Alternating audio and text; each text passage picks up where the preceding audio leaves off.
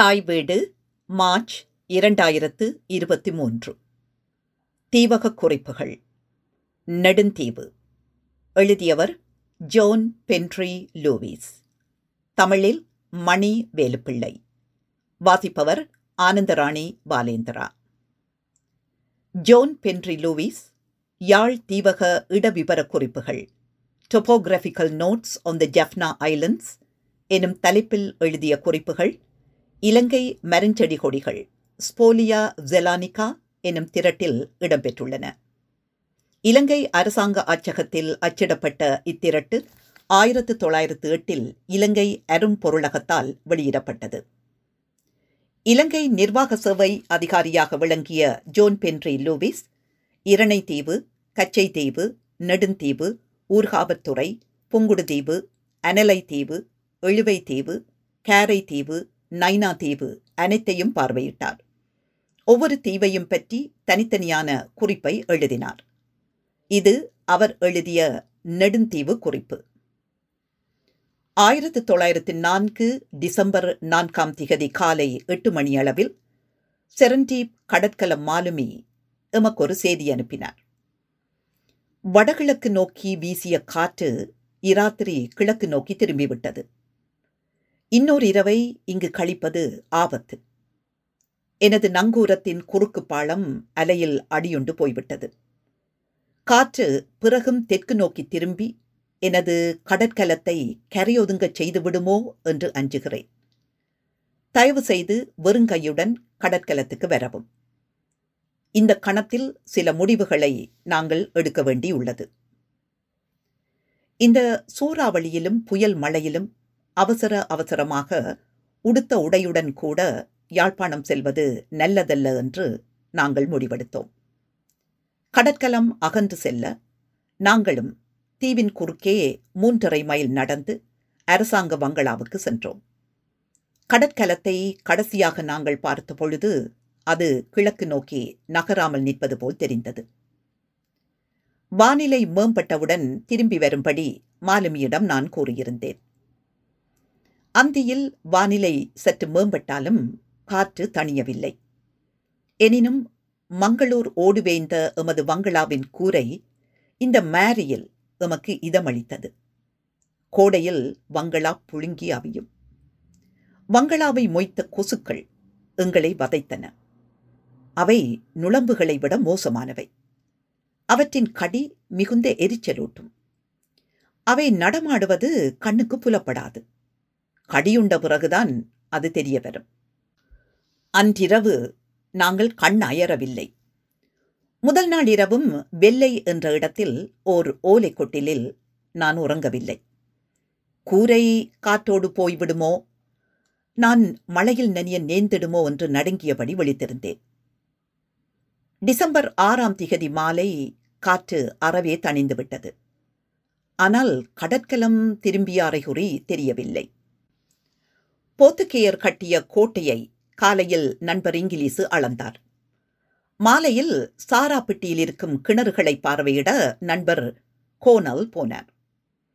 அங்கே தொண்ணூற்றி இரண்டு கிணறுகள் இருப்பதாக சொல்லப்படுகிறது. அவை போத்துக்கியராலோ ஒல்லாந்தராலோ வெட்டப்பட்டவை அல்ல. அவை வரலாற்று காலத்துக்கு முற்பட்டவை என்பது கோணலின் கருத்து. அவர் இரணை தீவில் கண்ட சிறந்த வகை பீர்க்கு கொடிகளை நெடுந்தீவில் காணவில்லை. நெடுந்தீவு வயல்களில் வரகு சாமை பயிர்கள் செழித்து வளர்ந்துள்ளன. வங்களாவை அண்டிய கடற்கரையில் காய்ந்து கிடக்கும் சாணியால் தான் நெடுந்தீவில் கொசுக்கள் பெருகியிருப்பதாக பூநகரியிலிருந்து எங்களுடன் திரும்பி வந்த மணியகாரர் தெரிவிக்கிறார். சாணி காய்ந்து குவிந்து கிடக்கிறது. யாழ் மாவட்டத்தின் ஏனைய இடங்களிலெல்லாம் சாணியை கவனமாக சேகரித்து எருவாக பயன்படுத்துகிறார்கள். ஆனால் நெடுந்தீவு வாழ் உழவர்கள் எருவை பயன்படுத்தவில்லை. சாணி நல்ல எருவல்ல என்பது அவர்கள் எண்ணம். ஆனால் அது வெறும் சோம்பேறித்தனத்துக்கு ஒரு சாட்டு. ஏற்றி இறக்கும் செலவு கட்டுப்படியாகும் என்றால் இந்த எரு யாழ்ப்பாணத்துக்கு ஏற்றிச் செல்லப்பட்டிருக்கும். இங்கிருந்து காவிளாய் அனலை தீவுக்கு பசலியாக ஏற்றிச் செல்லப்படுகிறது. செலவு கட்டுப்படியாகாது என்றபடியால் அது யாழ்ப்பாணத்துக்கு ஏற்றி அனுப்பப்படவில்லை. கச்சைத்தீவில் பாம்பு கடியால் தீங்கில்லை என்கிறார் உடையார். அங்கு முளைக்கும் சீந்தில் என்ற மூலிகையே அதற்கான மருந்து என்பது உடையாரின் வாதம். ஆனால் ஒரு யோகியால் தான் அந்த மூலிகையை கண்டுபிடிக்க முடியும். இரணை தீவில் அஞ்சாலைகள் அல்லது கடற்பாம்புகள் அதிகம். ஆனால் ஏனைய தீவுகளில் உள்ளவை போலவே இவையும் மந்தம் பிடித்தவை என்கிறார்கள். ஆதலால் இவை யாரையாவது கடிப்பது குறைவு. கடித்தாலும் பரவாயில்லை. மூன்று தடவைகள் கடல் நீரை குடித்தால் அது சரிப்பட்டுவிடும் என்று இரணைத்தீவு கடலாளர் ஒருவர் தெரிவித்தார். ஆனால் எமர்சன் தெனன் அவர்களோ அவை உயிர் குடிக்கும் பாம்புகள் என்கிறார். நெடுந்தீவில் ஏறத்தாழ இருபது கட்டுமரங்கள் இருக்கின்றன. நேற்று சில கட்டுமரங்கள் கொந்தளிக்கும் கடலில் சென்றன. அவற்றுள் ஒன்று ஊர்காவத்துறைக்கு புறப்பட்டது. அதன் மூலம் நான் ஒரு செய்தி அனுப்பினேன்.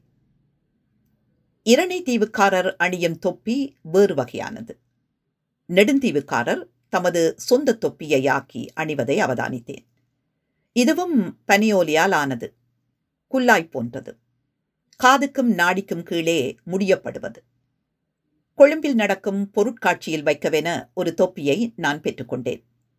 இது தலைவரைப்பட்டை எனப்படுகிறது. இதை நாங்கள் தலைக்கூடை எனலாம்.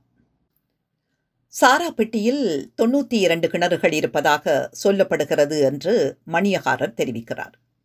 ஆனால் ஒல்லாந்தர் திண்ணிய பாறையூடாக நானூறு கிணறுகளை வெட்டுவித்தார்கள் என்று கொழும்பு ஜேர்னல் இதழை மேற்கோள் காட்டி காசிச்செட்டி தனது கெசட்டியர் சஞ்சிகையில் எழுதியுள்ளார். டிசம்பர் ஆறாம் திகதி காலை ஒன்பது மணி அளவில் யாழ்ப்பாணத்தில் இருந்து செரண்டிப் வருவது புலப்பட்டது.